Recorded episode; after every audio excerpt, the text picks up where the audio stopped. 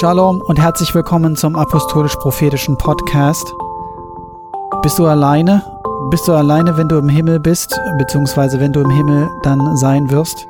Äh, Moment mal, der Himmel soll ja eigentlich auch auf die Erde kommen, nicht wahr? Also, nochmal, bist du dann alleine? Alleine vorm Thron Gottes oder stehen da vielleicht rechts und links und vor dir und hinter dir noch Millionen, Myriaden von anderen Geschwistern im Glauben? Die das Gleiche tun, die ihre Hände erheben, die den Herrn preisen, die ihn anbeten? Tust du das alleine oder mit ihnen zusammen? Und mit wem hast du da Gemeinschaft? Mit Gott oder auch mit den anderen? Hey, darum geht es in dieser Folge, um die Gemeinschaft und warum die Gemeinschaft mit anderen Geschwistern so wichtig ist. Sei gesegnet und bis demnächst. Ja, hallo.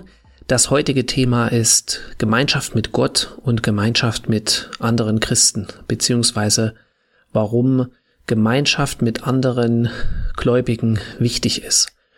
Vielleicht bist du in einer Gemeinde, vielleicht bist du auch nicht in der Gemeinde oder vielleicht warst du in einer Gemeinde oder du hast äh, einen Hauskreis, wo du dich regelmäßig triffst oder ja, wie gesagt, gar nichts dergleichen. Das ist auch ein sehr kontroverses Thema, weil viele Leute die unterschiedlichsten Erfahrungen gemacht haben. Auch schlechte Erfahrungen, teilweise Manche haben geistigen Missbrauch erlebt und dann Gemeinden verlassen oder sind vielleicht jahrelang nicht in eine Gemeinde gegangen ähm, wie auch immer, wir wollen uns heute angucken, was das Wort Gottes dazu sagt und warum Gemeinschaft wichtig ist und welche Art von Gemeinschaft Gott sich wünscht.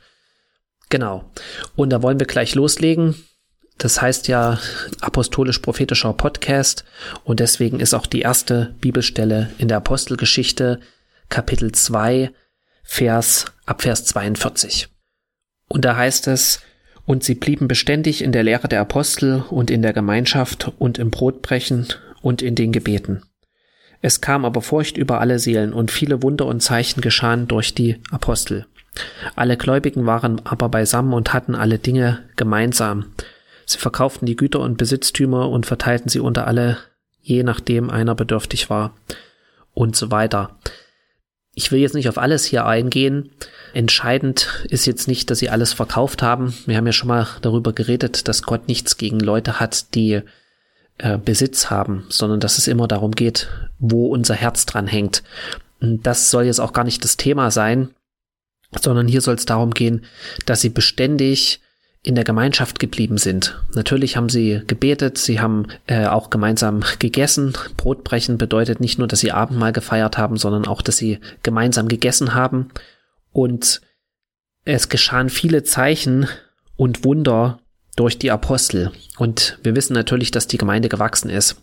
Du kannst natürlich einiges alleine erreichen, ausrichten. Heutzutage kannst du über Facebook, äh, über alle möglichen verschiedenen Kanäle, YouTube, äh, auf Arbeit, kannst du auch Menschen erreichen. Aber die Kraft und das, was Gott eigentlich vorgesehen hat für das Reich Gottes, das äh, wird nur in der Gemeinschaft richtig freigesetzt. Und deswegen ist das auch wichtig. Wir können niemals, sage ich mal so, die Resultate äh, erleben oder ähnliche, wie das in der Apostelgeschichte geschrieben ist, wenn wir äh, Einzelgänger sind und ein Christenleben leben, was quasi privat ist, ohne Gemeinschaft und Gemeinde. Deswegen sagt ja auch Jesus im Johannesevangelium, ich bin der Weinstock, ihr seid die Reben. Ja, und das Wort ihr, das ist schon Hinweis darauf, dass es sich um mehrere handelt. Er hätte ja auch sagen können, ich bin der Weinstock, du bist die Rebe. Wenn es nur darum geht, um die persönliche Beziehung, die du mit Gott hast. Nein, er sagt, ich bin der Weinstock, ihr seid die Reben.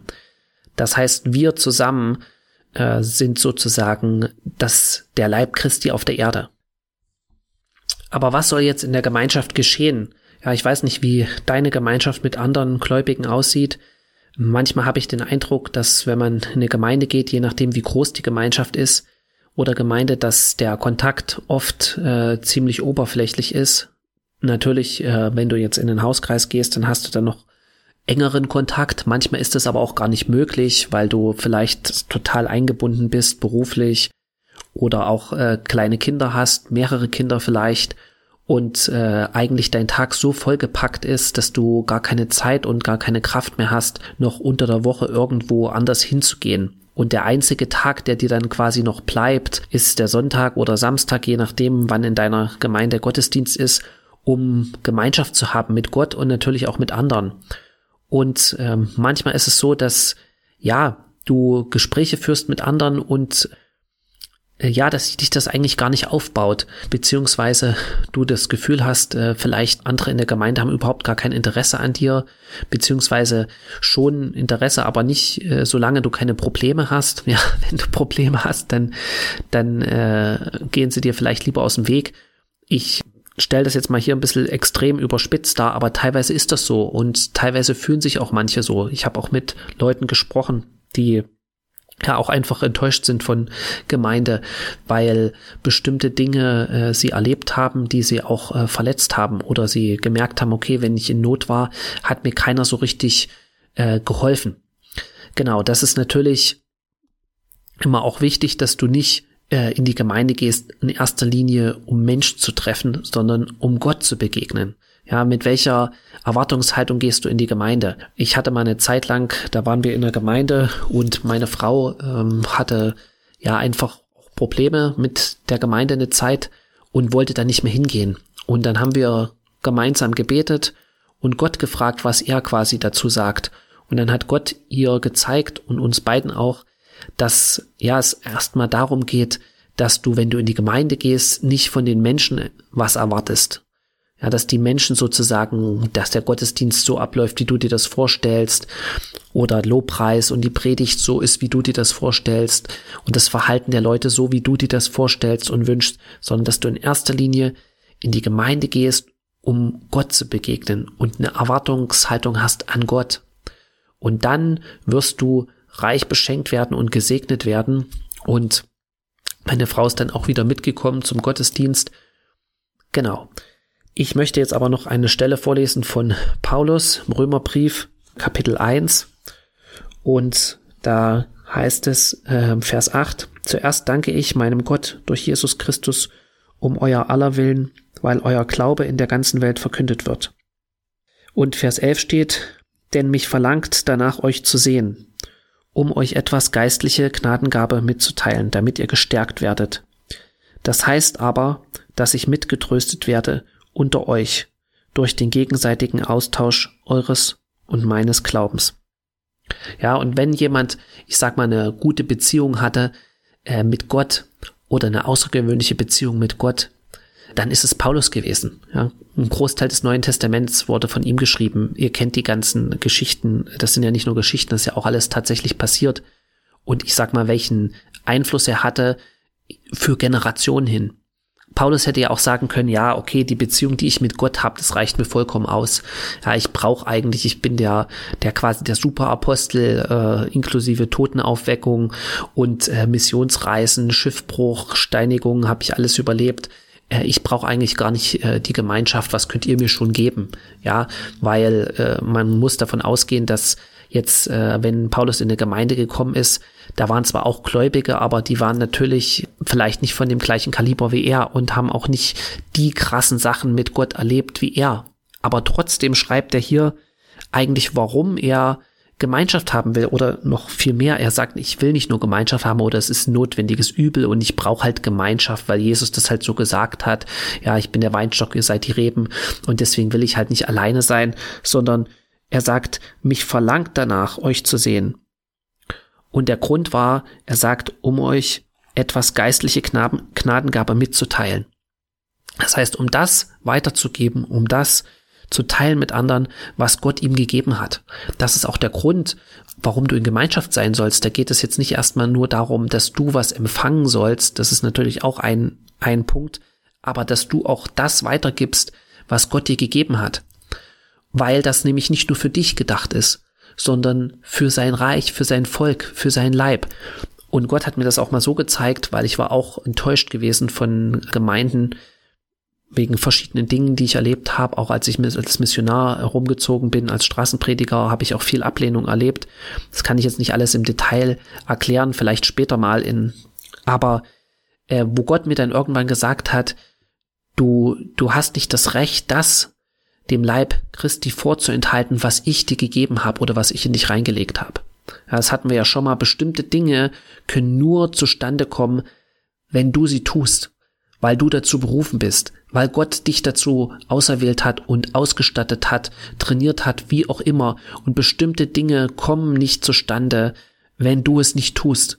Und deswegen ist es so wichtig, dass du, sag ich mal, in der, im Leib Christi, in der Gemeinde eingefropft bist, dass du damit drinne bist, um das weiterzugeben, was Gott durch dich der Gemeinde geben will. Und das ist genau das, was Paulus hier schreibt. Er möchte geistliche Gnadengabe, was er bekommen hat, weitergeben, damit ihr gestärkt werdet. Ja, das, was du weitergibst, das kann andere stärken. Ja, es geht nicht darum, auch in Gemeinschaft ist es auch ganz wichtig. Ja, das, das, was du von Gott hast, das kann der Schlüssel sein für jemand anders, um ihm in einem Problem oder in einer Lebenskrise oder wie auch immer zu helfen und ihn rauszuziehen. Dein Zeugnis, ein prophetisches Wort, äh, was auch immer. Und das zweite sagt er, Vers 12, das heißt aber, dass ich mitgetröstet werde unter euch durch den gegenseitigen Austausch eures und meines Glaubens. Das heißt, Paulus hat auch Trost gebraucht. Paulus hat auch äh, schwierige Zeiten gehabt. Paulus hat mit Sicherheit auch Zeiten gehabt, wo er aufgeben wollte, wo er nicht mehr weitermachen wollte, wo ihm alles vielleicht zu viel war. Auch wenn er so viele Sachen mit Gott erlebt hat. Und das ist das, was du auch in der Gemeinschaft bekommst. Du gibst was und du bekommst auch was. Du bekommst Trost durch den Austausch des Glaubens. Und deswegen sage ich mal, ist es ja auch so wichtig, was für eine Gemeinschaft hast du? Was, was passiert, wenn ihr euch trefft? Ja, äh, worüber tauschst du dich aus? Und da sage ich jetzt nicht, dass man nur über Glaubensdinge reden soll und muss. Das ist überhaupt nicht damit gemeint. Aber wenn du zum Beispiel Gemeinschaft hast, wo, im, wo eigentlich du nie zusammen betest und nie wirklich äh, auch Glaubensthemen äh, ausgetauscht werden, dann ja, dann dann äh, baut dich das auch nicht wirklich auf und dann äh, ist das auch, sage ich mal, Gemeinschaft, die die dir die eigentlich nichts wirklich bringt auf Dauer. Ja, es muss auch sozusagen, wenn wenn Jesus in dir ist, das heißt ja, wovon der Mund voll ist, davon läuft das Herz über, dann ist auch in deinen Gedanken und in deinen Worten beschäftigst du dich damit und dann, dann willst du das auch mitteilen und anderen sagen. Und Austausch heißt auch, dass du dich, dass du dich mitteilst. Ja, ich sag mal so, dass du dich auch öffnest den anderen gegenüber, dass du auch ein Interesse zeigst an den anderen. Also ich habe, es gibt bestimmte Freunde, die ich habe in der Gemeinde und wenn ich ehrlich bin, hat der ähm, oder ein Bruder, der hat mich noch nie gefragt, nach irgendwas in meinem, sag ich mal, Leben. Was, äh, was über mich, wie es mir geht. Ja, so oberflächlich, okay, wie geht's dir? Aber irgendwie, wenn du an jemand anders Interesse hast, dann stellst du auch Fragen, dann interessiert dich das Leben von dem anderen. Und nur dann kann halt auch Austausch stattfinden, wenn du auch ein Interesse zeigst an den anderen, die bei dir äh, mit in der Gemeinde sind. Und äh, genau und dich natürlich auch bereit bist zu öffnen, um, um das einfach mitzuteilen, wo, wo Gott Dinge in deinem Leben getan hat. Ja, das heißt ja auch der Austausch eures und meines Glaubens. Also Dinge, die du erlebt hast mit Gott. Und das sind oft auch Dinge, wo, wo du durch schwierige Zeiten gegangen bist und wo du, ja, dich, sag ich mal, öffnen musst und dich auch angreifbar machst, wenn du das mitteilst, wenn du sagst, okay, ich hatte das und das Problem, aber äh, so und so hat Gott mir dabei geholfen. Äh, beispielsweise in einer Ehekrise oder du hattest äh, eine bestimmte Abhängigkeit oder andere Dinge und du teilst es dann mit.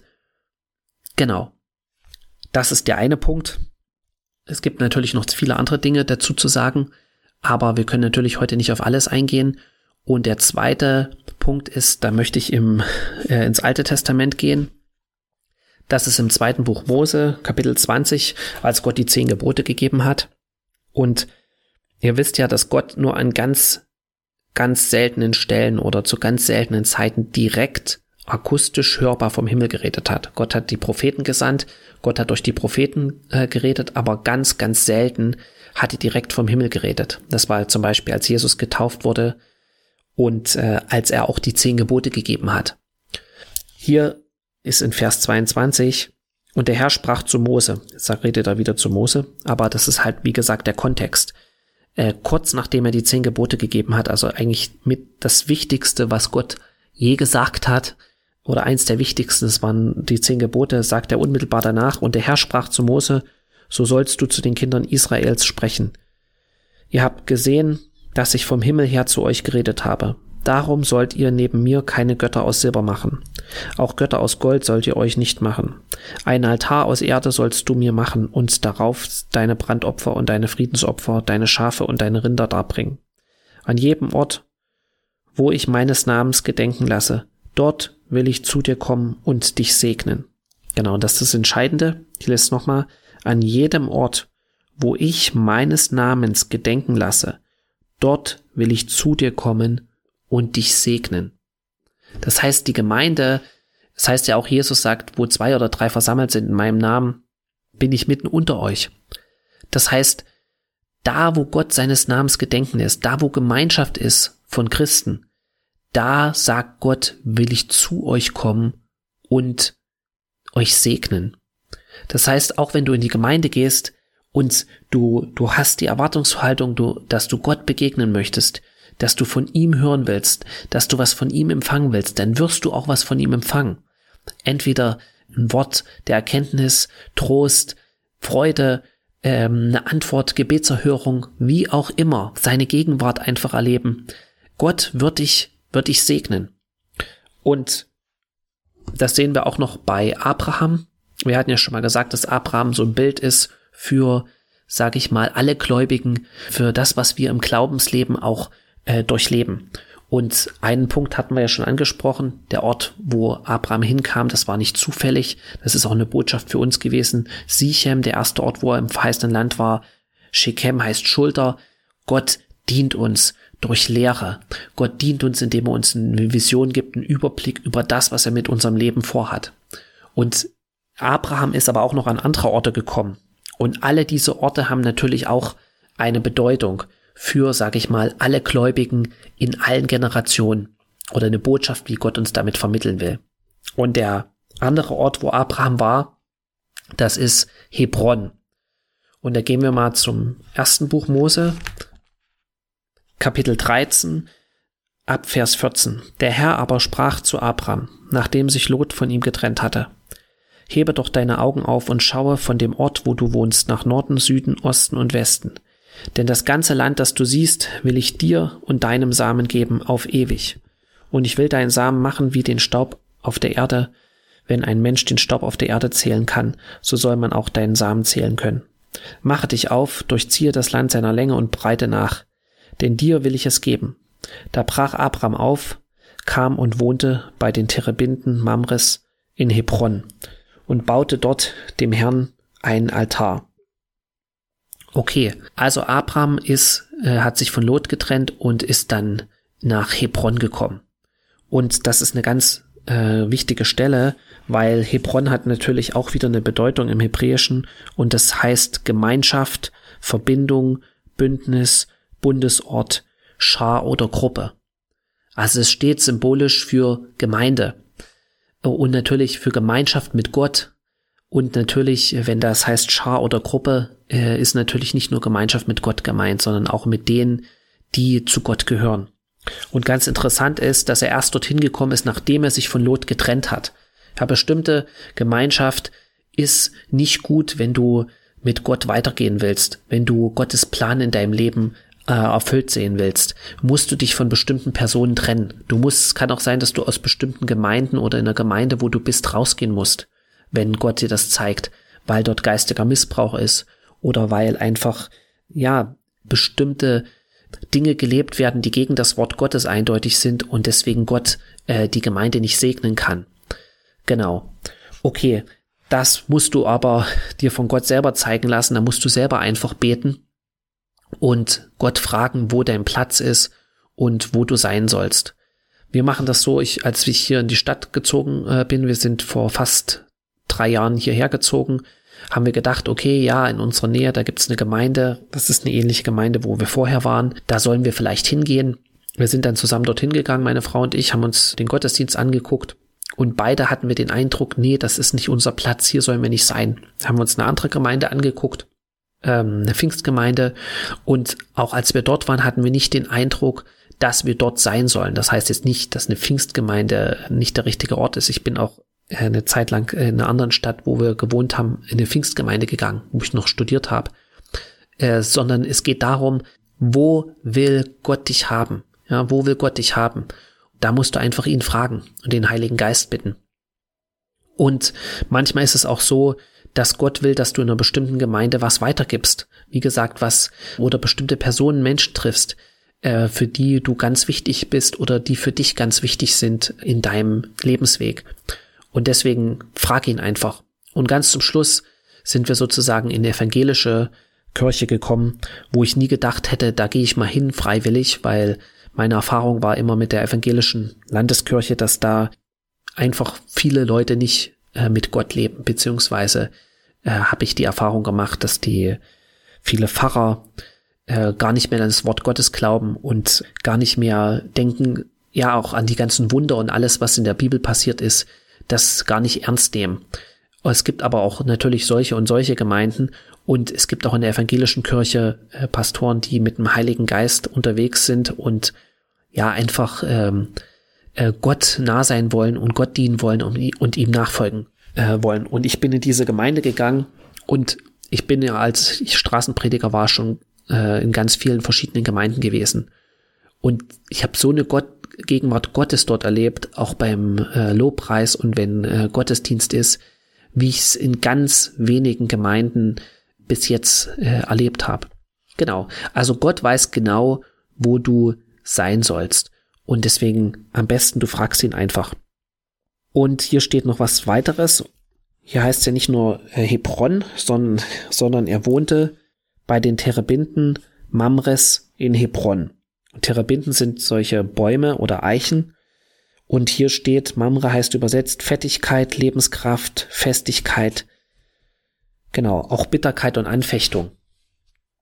Und das ist natürlich auch das, was du in der Gemeinde erlebst. Ja, du kannst auch bestimmte, hatten wir schon äh, gesagt, Verletzungen dort erleben oder auch auf die Probe gestellt werden. Wie gehst du mit bestimmten Konfliktsituationen auch in der Gemeinde oder in der Gemeinschaft um? Ja, rennst du weg oder gehst du zu Gott, wie wir das, äh, wie ich das schon gesagt hatte? Ja, wo ein Konflikt war, auch in der Gemeinde, meine Frau nicht mehr dorthin gehen wollte und wir dann aber Gott gesucht haben und gebetet haben und Gott dann eine Lösung gegeben hat, weil, weil wenn du bestimmte, äh, ich sag mal, immer wieder an einen bestimmten Punkt kommst und diese Sache nicht überwindest, dann läufst du immer noch mal eine Ehrenrunde. Du kommst, egal wo du hingehst, in welcher Gemeinde, in welche Stadt oder in welcher Gemeinde du bist, du kommst dann immer wieder an den gleichen Punkt. Gott führt dich immer wieder an den gleichen Punkt, bis du diese Sache überwunden hast, bis du sozusagen, ja, in dieser Situation den Weg Gottes gegangen bist. Und Fettigkeit, Festigkeit, Lebenskraft, das ist natürlich auch wieder das, dass Gott dich segnet. Ich habe einen Freund, äh, der wirklich Jesus liebt, der wohnt in England und wir telefonieren öfters mal oder ab und zu und der ist wie ausgetrocknet, weil er seit Jahren in keine Gemeinde geht, weil bestimmte Verletzungen passiert sind und er sozusagen Angst hat, in die Gemeinde zu gehen und immer nach der perfekten Gemeinschaft und Gemeinde sucht, aber dadurch ganz viel Segen, was Gott ihm geben will, äh, nicht bekommt und ihm vorenthalten wird. Weil er einfach, ja, er ist wie ausgetrocknet. Und genau das passiert, wenn du nicht Gemeinschaft hast, dauerhaft. Ich meine jetzt nicht für einen kurzen Zeitraum, aber wenn du langfristig nicht in eine Gemeinde gehst, du, du trocknest aus geistig. Du bekommst keinen Input mehr. Ja, du, Du kannst dich zwar eine Zeit lang über Wasser halten, indem du selber Bibel liest und betest, aber du brauchst diesen Ort, wie Gott es gesagt hat. Da, wo ich meines Namens gedenken lasse, will ich zu dir kommen und dich segnen. Und in Hebron, wie gesagt, ist Fettigkeit. Da wirst du auch auf die Probe gestellt. Da kannst du wachsen. Da kannst du dich weiterentwickeln. Genau. Und die letzte Sache, das ist im Buch Samuel, im zweiten Buch Samuel, da geht es um König David, kurz nachdem Saul gestorben ist.